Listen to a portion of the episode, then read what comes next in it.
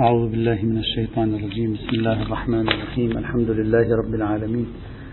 صلى الله على سيدنا ونبينا وحبيبنا محمد وعلى آله الطيبين الطاهرين. كنا نتكلم في الاحتمال التفسيري الأول الذي يطرح في شرح كلمة المؤلفة قلوبهم الواردة في القرآن الكريم. وهو أهم الاحتمالات وأكثر الاحتمالات نقاشا. وهو ما طرحه مجموعة من الفقهاء الذين مالوا إلى اختصاص هذه المفردة أو هذا المصطلح بالمسلمين ضعيفي الإيمان أو بالمسلمين الذين يراد استمالتهم للمشاركة في الجهاد نتيجة أن إيمانهم ليس بالمستوى الذي يسمح لهم بأن يتوجهوا للتضحية في سبيل الله. المستند الأساسي كما قلنا هو مجموعة من الروايات عمدتها ست روايات بالأمس تعرضنا وصلنا إلى الرواية السادسة في تكملة بسيطة فقط أريد أن أشير إليها ثم نستخلص النتيجة من هذا البحث.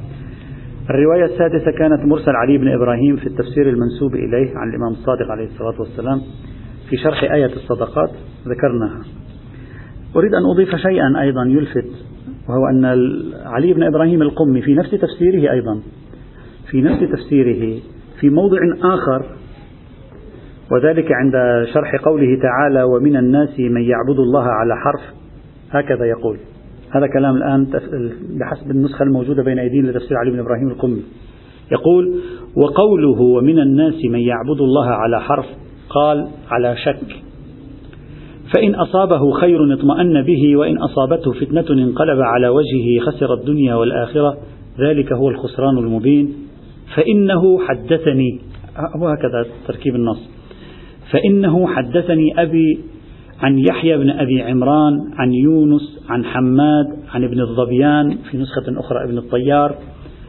عن أبي عبد الله عليه السلام قال نزلت هذه الآية أي آية ومن الناس من يعبد الله على حرف فإن أصابه خير. نزلت هذه الآية في قوم وحدوا الله وجعلوا عباده في نسخة أخرى وخلعوا عبادة الظاهر هذا هو الأصح. وخلعوا عبادة من دون الله. هو النسخة بعد هكذا. يعني يريد أن يقول وخلعوا عبادة من يعبد من دون الله. يبدو في سقط بالطباعة. وخرجوا من الشرك. ولم يعرفوا أن محمدا رسول الله. اللهم صل على محمد وآل محمد. فهم يعبدون الله على شك في محمد وما جاء به. يعني عندهم شك أصلا في في أصل الرسالة. فأتوا رسول الله صلى الله عليه وآله وسلم فقالوا ننظر. اجوا عند النبي قالوا له ننظر فإن كثرت أموالنا وعوفينا في أنفسنا وأولادنا علمنا أنه صادق. يعني من آمن. إذا تحسنت أوضاعنا الاقتصادية؟ خش خش نبي هذا. نبي مرتب. يعطينا بيطلعنا. يعني دليل دليل صحة نبوته. هكذا حسبوها يعني. وأنه رسول الله. وإن كان غير ذلك نظرنا. يعني تأملنا في القضية أو أخرناها. فأنزل الله فإن أصابه خير اطمأن به. نفس هذا التعبير يعني سبحان الله نفس هذا التعبير بنفس التركيبة التي مرت معنا في الروايات الأخرى في تعريف المؤلفة قلوبهم. تأتي هنا أيضا في تعريف في شرح هذه الآية القرآنية الكريمة. ومن الناس من يعبد الله على حرف فإن أصابه خير اطمأن به. يعني يعبد الله على شك. فقط أردت أن أضيف هذه الرواية لأجل تشابه التعبير أيضا مع تعبير المؤلفة قلوبهم في نفس الكتاب يعني في نفس تفسير علي بن إبراهيم. طبعا الرواية الثانية لا علاقة لنا بها. أصلا ليست مربوطة بالمؤلفة قلوبهم. والرواية الثانية الأولى كما قلت بلا سند يعني حتى لو ثبت صحة كتاب علي بن إبراهيم القمي أصلا لا سند لها. يعني حتى على مسالك ومباني السيد الخوي أما أيضا تصبح الرواية ضعيفة من حيث الإسناد. هذا فضلا عن مشكلة أصل كتاب التفسير المنسوب لعلي بن إبراهيم الكمي كما تحدثنا عنه في درس الرجال. هذه هي الأدلة الأساسية التي قدمت لصالح الرأي الأول أهم الأدلة. صاحب الجواهر وتبعه آخرون أشكلوا بإشكالين أساسيين على مجمل هذه الأدلة. قالوا أولا هذه الأدلة تنافي إطلاق الآية. الآية مطلقة والمؤلفة قلوبهم. والمؤلفة قلوبهم مطلقة. هذه تنافي الإطلاق الموجود في الآية. ثانيا هذه الروايات تخالف الإجماع ومعقد نفي الخلاف. هذا كان إشكالين أساسيين سجلهما صاحب الجواهر وتبعه آخرون من بعده على الاستدلال بهذه الروايات. والإشكالان كما ترى. أما الإشكال الأول فكون روايات تعارض إطلاق آية هو النصف الفقه الذي في كتاب جواهر الكلام. حاله حال روايات تعارض له. وين المشكلة يعني؟ هو نحن دائما نقيد إطلاق الآيات بالأخبار. يعني هل صاحب الجواهر الآن صار لا يؤمن بتخصيص الكتاب بخبر الواحد؟ وين المشكلة؟ فخليه يخصص يعني كل ما في الأمر أن المحدث البحراني يقول نعم يا أخي الآية مطلقة وأنا خصصتها بهذه الروايات وأنا أرى هذه الروايات ظاهرة في الحصر والتعريف. وين المشكلة يعني؟ حتى يؤخذ على المحدث البحراني أنه والله نافى كلامه إطلاق الآية. وخليكم ينافي كلامه إطلاق الآية. هذا إذا قلنا في الآية يوجد إطلاق. الآية ليس فيها إطلاق. تقول المؤلفة قلوبهم. لكن لا تشرح المؤلفة قلوبهم. هذه الروايات تشرح المراد من المؤلفة قلوبهم في الآية. يعني تريد أن تشرح. لا أنه يوجد. وكل من ألفت قلبه لأي سبب كان أدفع له الزكاة. جيد. هذا فيه نوع من الإطلاق أو العموم. لكن هنا يقول المؤلفة قلوبهم. أما نحن نبحث في من هم المؤلفة قلوبهم أصلا. من هي هذه الجماعة؟ كل من ألف قلبه أو لا. الرواية تشرح لي تقول لي هذا مراده في القرآن الكريم كذا وكذا. قاعدة عادة نحن نعمل حينئذ بمفاد الرواية في شرح هذه الآية القرآنية الكريمة. ولو أنها ضيقت أي إشكال في ذلك؟ وأما مخالفة هذه الروايات لمعقد الإجماع أصلا ما معلوم. القضية مختلف عليها كما سأشير بعد قليل. هناك عدة آراء في هذه القضية حتى بين القدماء. رأي يقول هذه الآية خاصة بالكافرين. رأي يقول هذه الآية خاصة بالمسلمين. رأي يقول هذه الآية أعم من الكافرين والمسلمين. أصلا لا يوجد إجماع في هذه القضية الآن سنرى. حتى بين القدماء هم لا يوجد إجماع في هذه القضية. فكيف نقول بأن معاقد الإجماع ونفي الخلاف؟ تعارض هذه الروايات المتعددة وبالتالي علينا أن نرفع اليد عن هذه الروايات المتعددة. هذا إذا لم نقل بأن معاقد الإجماع ونفي الخلاف التي قيلت غايتها أنها توجب وهن السند أعرضوا عن هذه الروايات. وهناك كثير من الفقهاء لا يؤمنون بأن الإعراض يوجب وهن السند وبالتالي ينبغي الالتزام بالروايات وتقديمها على مفاد الإجماعات والشهورات الموجودة في المقام.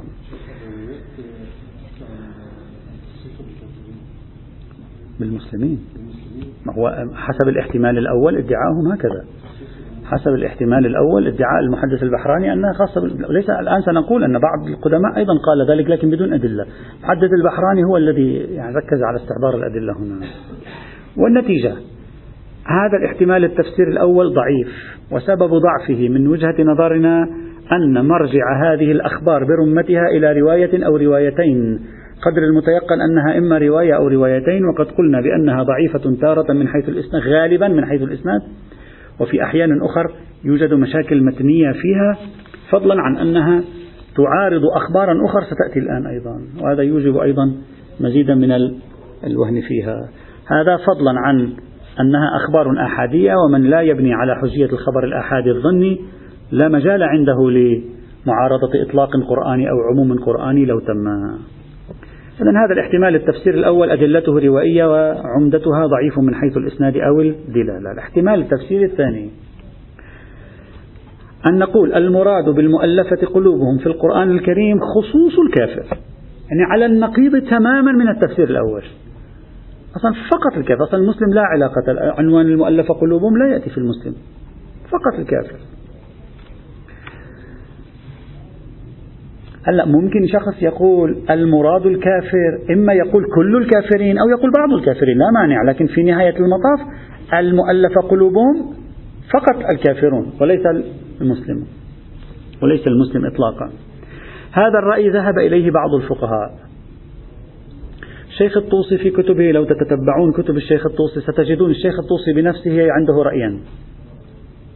في كتاب في بعض كتبه مثل كتاب المبسوط الشيخ الطوسي هكذا يقول يقول والمؤلفة قلوبهم عندنا. عندنا ظاهر في الإجماع عادة لا أقل في الشهرة. والمؤلفة قلوبهم عندنا هم الكفار الذين يستمالون بشيء من مال الصدقات إلى الإسلام. تدفع لهم شيء من مال الصدقات؟ في بحث الزكاة يتكلم. ندفع لهم شيء من مال الصدقات ليأتوا إلى الإسلام. ويتألفون ليستعان بهم على قتال أهل الشرك. يعني المؤلفة قلوبهم قوم من الكفار ندفع لهم أموالا لغرضين لأحد غرضين إما لنجذبهم إلى الإسلام أو لكي يتحالفوا معنا لمقاتلة أهل الشرك. ولا يعرف أصحابنا مؤلفة أهل الإسلام. فلا يوجد عندنا في الفقه الإمامي شيء اسمه مؤلفة أهل الإسلام أصلا. يعني تماما بعكس كلام المحدث البحراني. يقول أصحابنا لا يعرفون شيئا اسمه مؤلفة الإسلام أصلا. لا الإيمان الإسلام. ظاهر كلامه نسبة الأمر بوضوح قاطع إلى أصحابنا إلى الإمامية في الحد الأدنى وأنه لا يوجد بيننا أحد يقول برأي آخر في هذا الإطار. طبعا هو نفسه هو نفسه. الشيخ الطوسي في كتاب الجمل والعقود في العبادات وفي كتابه الرسائل العشر سيأتي معنا إن شاء الله تعالى أنه يقول بأن المؤلف قلوبهم أعم من المسلم والكافر. هو بنفسه هو بنفسه الذي هنا يقول ولا يعرف أصحابنا شيئا غير ذلك هو بنفسه يخرق الإجماع المدعى. لعله عدل عن رأيه لعله اكتشف أنه لا. هذا الإجماع الذي ثبت ليس بدليل. الله أعلم. لا أذكر الآن أيهما متأخر أو متقدم لكن على أي حال. زياد نعم كثير. عادي هذه يعني لا ينبغي للإنسان أن يصاب بإحراج من ذلك من أعتقد من لديه يعني جولة يعني في يعني يجول في الكتب في كتب بعض العلماء على الأقل مثل الشيخ الطوسي مثل علامة الحلي عادة يلتفت إلى هذا الشيء يراه بوضوح يعني لا يحتاج إنسان يتكلف حتى يعني يحاول أن يخرج. وربما في فترة زمنية معينة بان له شيء فترة زمنية معينة أخرى بان له شيء آخر. كثير من العلماء حياتهم حقبتين أو ثلاث حقب كثير يعني هذا تجد مثلا يعيش فترة من عمره وفترة ثانية يعيشها على مسلك آخر. كثير هذا. لا صدر آه، فترة أصالة الماهية وفترة أصالة الوجود. العلامة الحلي تجد في بعض كتبه شيء في بعض كتبه يتحول إلى شخص آخر من كثرة ما يخالف كتبه السابقة هذا طبيعي. موجود. أهم دليل يمكن الاستشهاد به هنا في في إثبات هذا الاحتمال التفسيري رواية واحدة. وهي خبر دعائم الإسلام وهذا الخبر أيضا بلا سند. عن أبي جعفر محمد بن علي عليهما السلام أنه قال في قول الله عز وجل والمؤلفة قلوبهم. قال قوم يتألفون على الإسلام. يعني تتألفهم على الإسلام كي يسلم. من رؤساء القبائل. كان رسول الله صلى الله عليه وعلى آله وسلم يعطيهم ليتألفهم. ويكون ذلك في كل زمان. لماذا يقول ويكون ذلك في كل زمان؟ لأن موضوع المؤلف قلوبهم كما تعرفون موضوع خلافي بين السنة والشيعة وبين السنة أنفسهم أيضا ليس فقط بين السنة والشيعة هم أيضا منقسمون. الشيعة تقريبا يكاد يكون مشهور ومتداول بينهم أن سهم المؤلف قلوبهم يستمر ليس خاص بزمن النبي. السنة بتأثير من موقف عمر بن الخطاب المعروف في قضية المؤلفة قلوبهم يبدو أنهم فيما بعد مالوا أكثر إلى اعتبار أن هذا السهم سهم خاص في زمن النبي صلى الله عليه وآله وسلم وبعد ذلك لا حاجة إلى أن نتحدث عن هذا السهم إطلاقا. لذلك الإمام هنا يعلق يقول ويكون ذلك في كل زمان إذا احتاج إلى ذلك الإمام فعله. الإمام إذا احتاج إليه يجري المؤلف قلوبهم ليس كما يقال أن سهم المؤلف قلوبهم قد انتهى. لا ليس صحيحا. هذه الرواية هكذا يقال يتألفون على الإسلام. يعني معنى ذلك أنهم ليسوا بمسلمين. وظاهرها أنه يريد أن يعرف المؤلف قلوبهم. لأن يقول قال في قول الله والمؤلف قلوبهم قوم يتألفون على الإسلام. يعني ظاهره التعريف. فهذه الرواية تشير إلى عكس ما أشارت إليه الروايات السابقة. أو بعض الروايات السابقة على الأقل لأن بعض الروايات السابقة قلنا ربما تكون في الجملة لصالح هذا الفريق. هذه الرواية العمدة التي يمكن أن يستدل بها لمصلحة هذا الاحتمال التفسيري الثاني الذي ذهب إليه بعض الفقهاء. السيد محسن الحكيم رضوان الله تعالى عليه وتبعه آخرون أيضا أشكلوا قالوا لا يريدون هذا المعنى. لماذا؟ لأن السيد محسن الحكيم ينتصر للرأي الأول الذي هو عبارة عن أن سهم المؤلف قلوبهم خاص بالمسلمين. ولا يدخل فيه غير المسلمين. هو من الذين ينتصرون لهذا الرأي. فيريد أن ينفي هذا الرأي الآن. فقال قال لو تم إطلاق في هذا الحديث إن لو قلنا هذا الحديث مطلق قيدناه بالروايات في المجموعة الأولى. يعني هذا الحديث لو يعلق على هذا الحديث. يقول لو تم فيه إطلاق لازم تقييده بروايات المجموعة الأولى. أي روايات المجموعة الأولى؟ روايات المجموعة الأولى التي تقول بأن سهم المؤلفة قلوبهم خاص بالمسلمين. سيد محسن الحكيم هو لم يفعل كما فعلنا نحن لم يقل في عندنا ثلاث احتمالات تفسيرية أربع احتمالات تفسيرية. قال قال المحدث البحراني خاص بالمسلمين ثم أراد أن يشكل على المحدث البحراني أشكل عليه بعدة إشكالات. ثم ذكر أيضا من الروايات التي يمكن أن تطرح مخالفة لرأي عفوا ذكر كلام المحدث البحراني وانتصر له معذرة ثم ذكر ما يمكن أن يورد على المحدث البحراني وأجاب عنه. فذكر من جملة ما يورد على المحدث البحراني هذه الرواية. كأنه للوهلة الأولى تصور أن الطرف الثاني المقابل للمحدث البحراني دائما هو يقول بالأعم من المسلم والكافر. فتصور أن هذه الرواية دالة على الأعم فقال دالة على الأعم نقيد هذه المجموعة الأولى من الروايات. انتهت المشكلة. يعني إن سبق إلى ذهنه رحمه الله أن هذه الروايات التي يراد أن تحشد أو الأدلة والشواهد التي يراد أن تحشد في مقابل المحدث البحراني كأنما الأصل فيها تريد أن تعمم. فقال إذا تريد أن تعمم نقيدها بالأدلة التي ذكرها المحدث البحراني. فلذلك أشكل هنا قال غايته هذه الرواية التي في الدعائم مطلقة نقيدها بالمجموعة الأولى التي تدل على الاختصاص بالمسلمين. هذا أولا. ثم قال بل هذه الأخبار لا هذا الخبر لا يصلح لمعارضة تلك الأخبار. وهو خبر مرسل.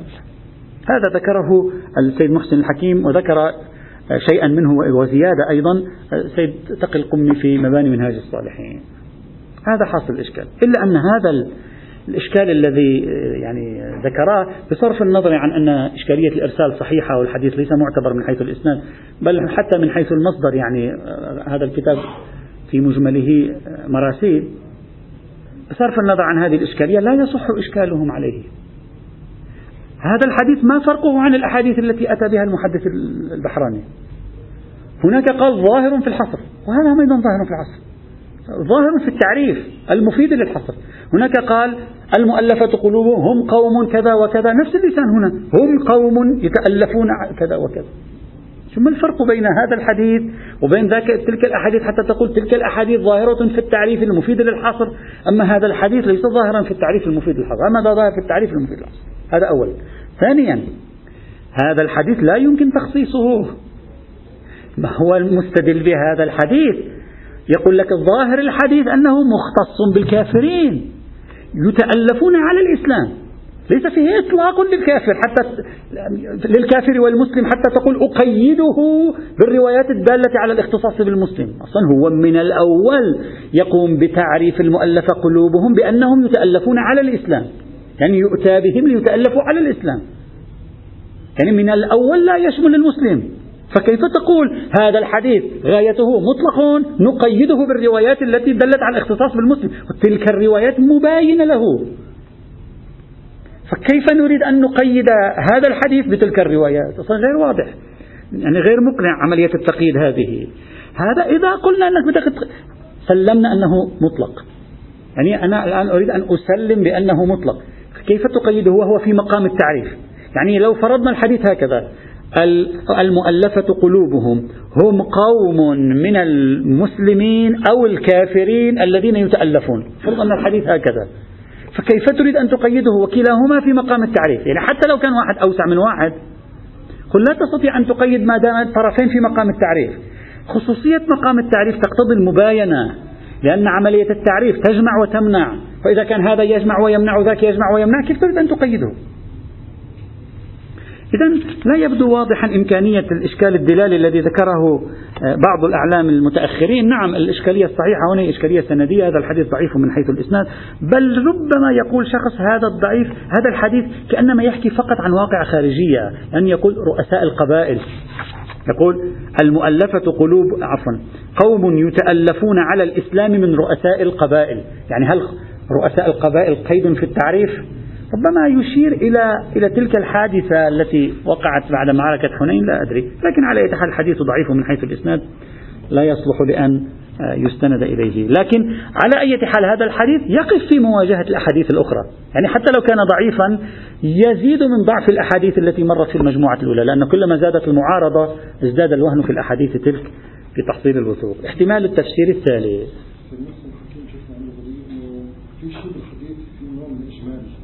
أنه يتألفون على الإسلام ما معهم؟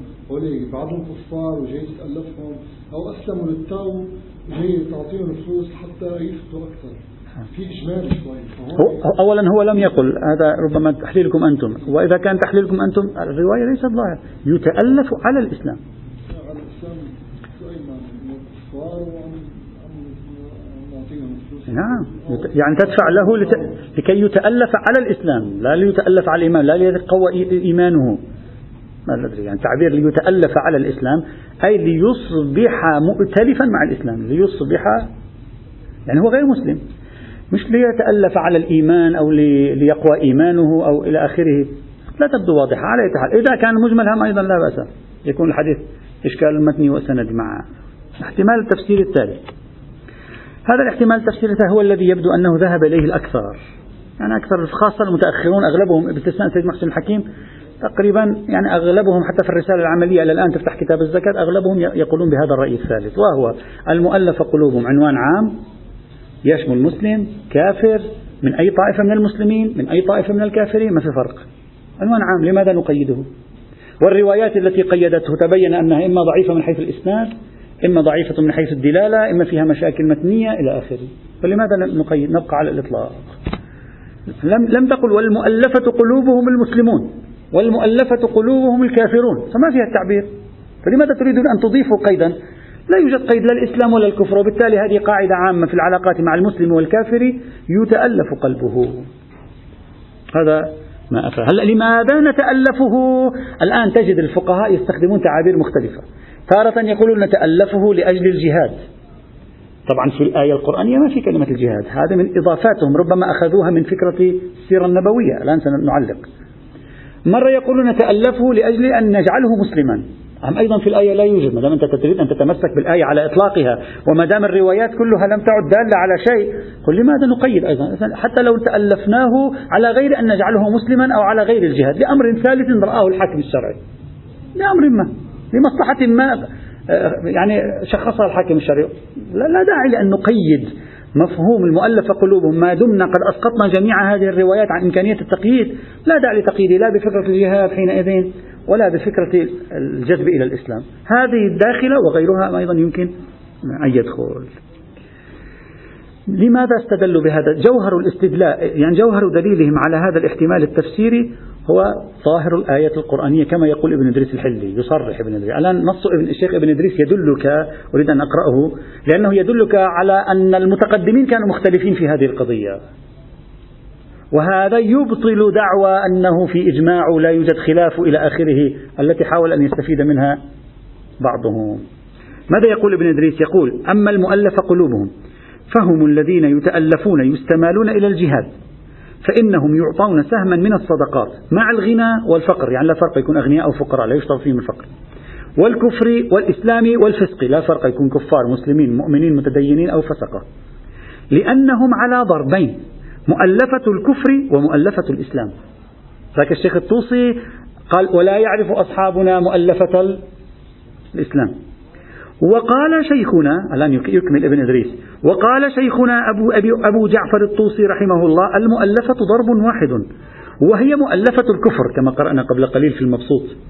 والأول يعني اللي هو مؤلفة الإسلام والكفر يعني الأعام مذهب شيخنا المفيد. إذا القصة ليست مجمع عليها بين المتقدمين. ابن إدريس ومعه الشيخ المفيد ومعه الشيخ الطوسي في مواضع من من كتبه. يستفاد التعميم. الشيخ الطوسي في بعض كتبه الأخرى يستفاد التخصيص بالكفار. أصلا ليست قضية إجماعية أصلا. والأول مذهب شيخنا المفيد وهو الصحيح لأنه يعضده ظاهر التنزيل وعموم الآية فمن خصصها يحتاج إلى ذلك. إذن الدليل الوحيد الذي يملكه هذا الرأي الثالث هو الإطلاق. الآية ليس فيها تقييد بالمسلمين وبالكافرين وبالتالي تبقى يدنا مفتوحة حينئذ. وهذا هو أقوى التفاسير إلى الآن. الآن فعلا نحن تحت تفسير رابع بعد نحاكم التفسير الرابع. وهذا يبدو مقنعا أكثر. ما في أي مقيد آه، الأمر يرجع, يرجع فيه للحاكم الشرعي على ما يرى من المصلحة. لماذا نشك شيخنا؟ لماذا؟ الآية مطلقة. لماذا؟ يقول لك أنا لماذا أشك؟ ما في مبرر لي لأن أشك وأرتاب. الآية مطلقة أتمسك بالإطلاق. الإطلاق حجة. لا يوجد تقييد في الآية القرآنية الكريمة. الروايات المفروض أنها مقيدة لم تقيد. المقيدات سقطت عن التقييد. على الصنعة الأصولية الطبيعية حينئذ. هلا إذا واحد حصل له آه، ارتياب لم يحصل له اطمئنان بانعقاد الإطلاق شيء آخر. كيف لا يحصل لك اطمئنان بانعقاد الإطلاق؟ بهذه الطريقة. أن تقول أن كلمة المؤلفة قلوبهم كأنما علم. ليست عنوانا. يعني كأنما هي اسم لجماعة اسم لشيء مركوز في الأذهان لذلك قال والمؤلفة قلوبهم كأنما ألقاه على وضوحه. مثل كلمة الفقير واضح. الرقاب واضح. الغارمون واضح. فلما ألقى المؤلف قلوبهم من دون أن يشرح ما معنى المؤلف دل ذلك على أن الكلمة كأنما هي مركوزة في أذهانهم وبالتالي لا نعرف ارتكازها في شيء. هل هو واسع؟ هل هو ضيق؟ ممكن حينئذ شخص يقول لك أنا أشك في انعقاد إطلاق إذ ليست في مقام البيان من حيث معنى المؤلف قلوبهم بل هي ألقته وكأنه بين لهم. إن لم نحصل على تبيين من من السنة الشريفة نأخذ بقدر المتيقن ممكن. إذا واحد حصل له ذلك لا بأس.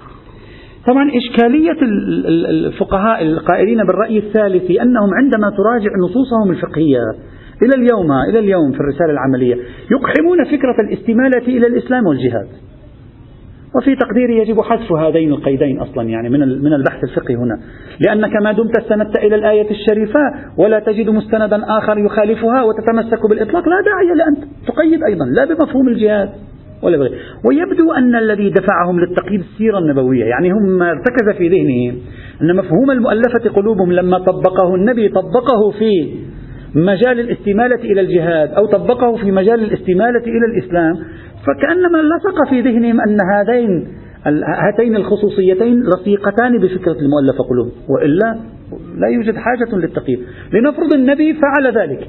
والنبي بحسب زمانه رأى مصلحة المؤلفة قلوب في هذين النوعين.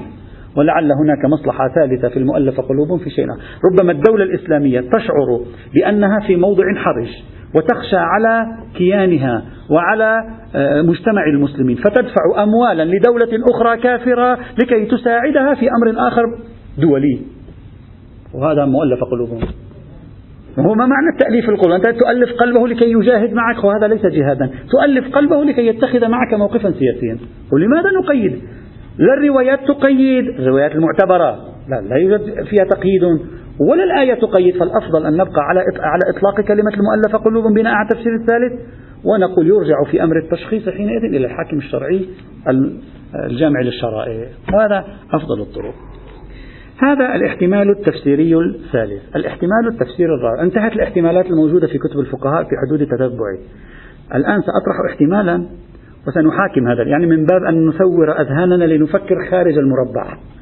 يعني أحيانا نكون حاجة نفكر يحصرك تحصرك الآراء الفقهية فتفكر من داخلها وتشعر أنك بحاجة لأن ترجح رأيا على رأي آخر. فنحاول أن نفكر أكثر. لعلنا نخرج من الثلاث آراء هذه ونشوف لعلها في زاوية أخرى يمكن أن نفهم فيها كلمة المؤلفة قلوبهم فنطرح احتمالا نحاول في البداية أن ندافع عنه. فكروا أيضا أنتم فيه ثم نرى هل يمكن أن يكون صحيحا أو لا ونناقشه. نشوف بعدين. احتمال الذي أطرحه في حدود تتبع لم أجد أحد طرحه. لا ربما يكون أحد لكن أنا لم أجد أحدا طرحه. هو إذا قمنا بالتحليل التفكيك اللغوي لكلمة المؤلفة قلوبهم. هذا واحد. وراجعنا الاستعمال القرآني لتأليف القلوب. نصل إلى نتيجة. سنخطو خطوتين. الخطوة الأولى تفكيك لغوي الخطوة الثانية الاستعمال القرآني. نبدأ بالخطوة الأولى. ما معنى المؤلفة قلوبهم؟ أنت اترك كل كلمات الفقهاء وكل كلمات المفسرين وكل ما علق بذهنك في التاريخ الإسلامي وأنت والآية القرآنية فقط أنت والآية. مؤلف مؤلفة قلوبهم. ما معنى مؤلفة؟ يعني ثمة شخص مجهول جاء وألف قلوبهم. ما معنى ألف؟ أي ضمها إلى بعضها. التأليف بمعنى الضم. ويقال لذلك تقول العرب كلمة ألف. ألف يعني أشياء كثيرة منضمة إلى بعضها. ألف ألف وألفان وثلاثة آلاف. يقال أن هذه الكلمة كانت في اللغة العربية بسبب أنهم شعروا أن رقم ألف ألفت فيه أشياء كثيرة إلى بعضها فعبروا عنه بالألف. يقال هكذا بعض اللغويين يقول هكذا. طيب أنا الآن هناك أشخاص فاعل مجهول ألف قلوبهم أي ضمها إلى بعضها بعضا. ماذا تستوحي الآن أنت من فكرة؟ في جماعتين متخاصمتين قلوبهم متباعدة إكس لا نعرفه من هو جاء ألف هذه القلوب فصارت مؤلفة القلوب.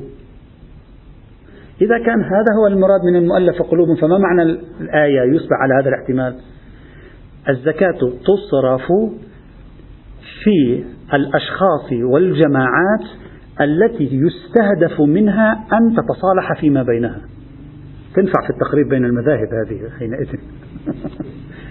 يعني جماعتين متصارعتين فأنت تسهم من خلال المال لأجل أن تؤلف قلوبهم على بعضهم بعضا. المال يصبح الآن وسيلة ماذا؟ وسيلة فض الاشتباك بين جماعات. الآن ما في كلام جماعات مسلمين غير مسلمين ما في بالآية.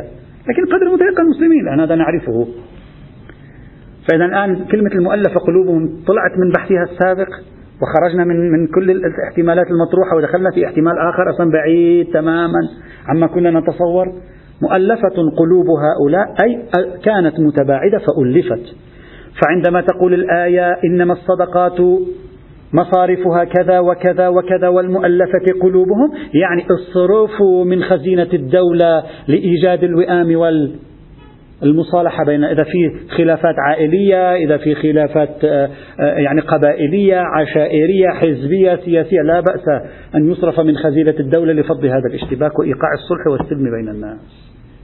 مثلا جماعة قتلوا جماعة آخرين مثلا لا يريدون ليس عندهم فلوس لكي يدفعوا لهم الدية مثلا وقعت معركة بينهم يأتي بيت المال الإسلامي يقول تعالوا هذا المال يدفع من بيت مال المسلمين لأجل إيقاع هذه المصالحة.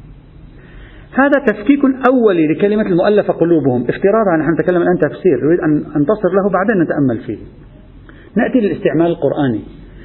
فلنراجع القرآن الكريم وهو يستخدم كلمة التأليف مربوطة بالقلوب.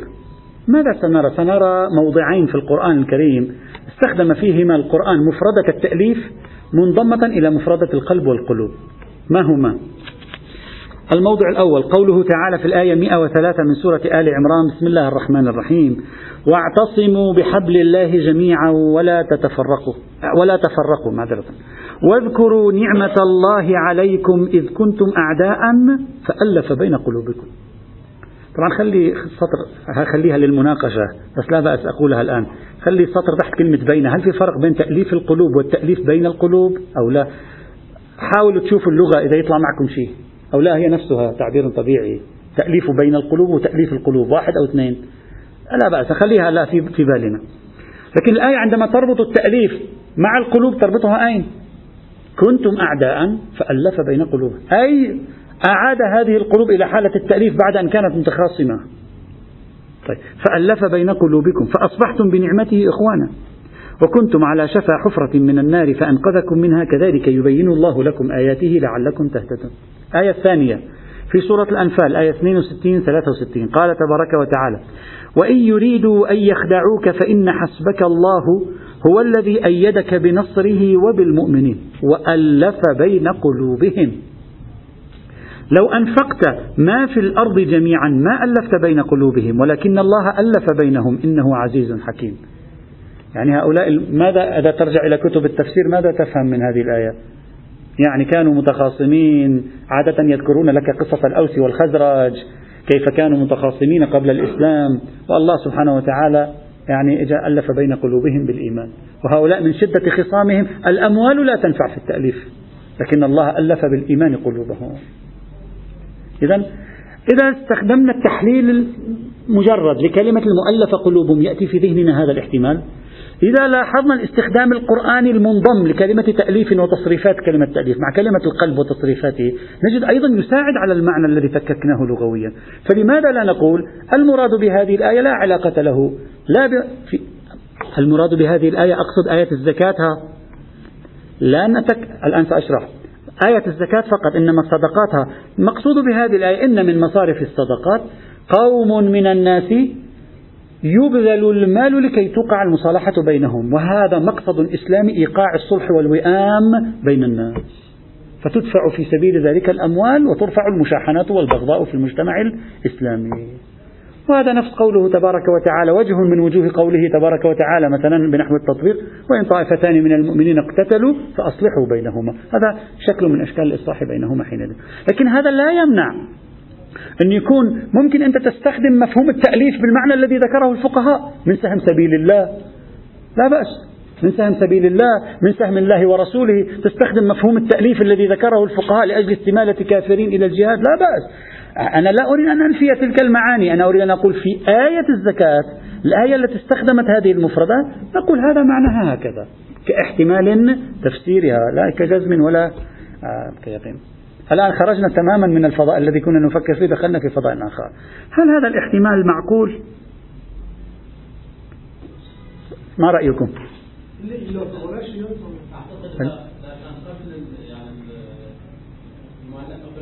بلى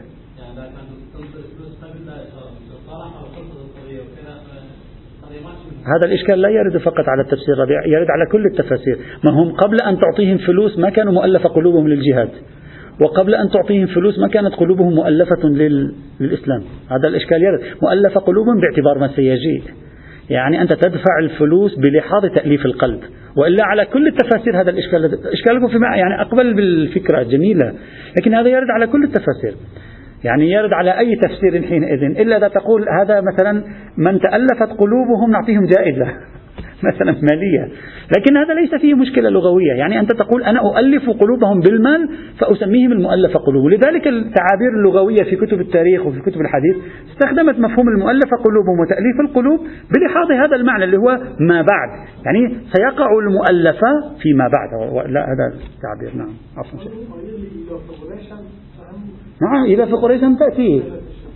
نعم هو ائتلافهم وحدتهم وهذا الانسجام أنا أردت فقط لم لم أستحضر كلمة لإلاف قريش لأنني أردت أن آتي بتصريفات ألفة وألف لام فاء مع القلب.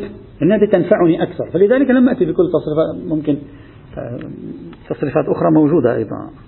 هذا التفسير أو هذا الاحتمال التفسير الرابع يمكن أن يواجه عدة مشاكل. المشكلة الأولى هذا التفسير أول شيء لا يأتي بذهننا يناقض كل الفهم الإسلامي.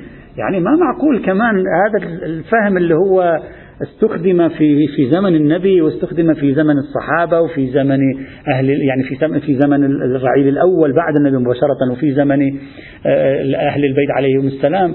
كلهم فهموا من المؤلفه قلوبهم هذا المعنى. يعني من الصعب حينئذ أن نقول هذا المعنى لا علاقة له بآية المؤلفة قلوبهم. وما معنى والدليل على ذلك أن عمر بن الخطاب بنفسه جمد سهم المؤلفة قلوبهم معروف في التاريخ أنه ماذا فعل؟ جمد سهم المؤلفة قلوبهم إذا كان عنوان المؤلفة قلوبهم الذي هو عنوان قرآني ليس له علاقة بباب الجهاد وباب العلاقة مع الكافرين وإنما له علاقة بتأليف القلوب بالمعنى الذي قلناه ما معنى أن يقال يقول عمر بن الخطاب هذا السهم كان حيث كان الإسلام ضعيفا والآن لا معنى لأن ندفع الأموال لأجل أن نؤلف قلوب الناس. هذا لا معنى له. هذا يدل على أن المركوز في أذهانهم الموافقين لعمر المخالفين لعمر أيما كان من الفرقاء مركوز في أذهانهم أن معنى المؤلفة قلوبهم شيء له علاقة باستمال الكافرين باستمال المسلمين ضعيفي الإيمان بالحث على الجهاد ولذلك وقفه الرجل. ما معقول يكون هو مخطئ وكل المسلمين الذين كانوا يستمعون إلى تجميده قانون المؤلف قلوبهم هذا معروف في التاريخ. يعني كل هؤلاء الذين يستمعون إلى تجميده قانون مؤلف قلوبهم ما خاطر في بالهم على الإطلاق معنى كلمة المؤلفة قلوبهم بس إحنا خطر في بالنا هذا يعني ما يصير كمان يعني واحد. ما معقول خطر في بالنا نحن وهؤلاء كلهم اللي عاشوا هذا النص. يعني ما خطر في بالهم. فماذا نفعل حينئذ فنحن لا نشكل. لا هذا المقصود بالبحث هنا الاستنتاج اللغوي. في نهاية المطاف هؤلاء كانوا يعيشون هذا الفضاء اللغوي ولم يخطر في بالهم هذا المعنى. يعني ما معقول أنه ما خطر في بالهم بل واستخدموا المفردة نفسها. مما يدل على أن هذه المفردة هي التي كانت معنية بالاستخدام اللغوي في ذلك الزمن. فممكن واحد يشكل يعني بهذه الطريقة ويقول هذا الفهم غريب. ربما جميل في حد نفسه ولكنه غريب لا يمكن أن نجعله ينسجم مع الإمكانات اللغوية بحسب فهم أولئك الذين كانوا في زمن اللغة العربية. كيف تريدنا أن نقتنع بهذا الإشكال؟ فكروا بهذا الإشكال وفكروا في أصل الاحتمال التفسيري. غدا إن شاء الله نكمل. والحمد لله رب العالمين.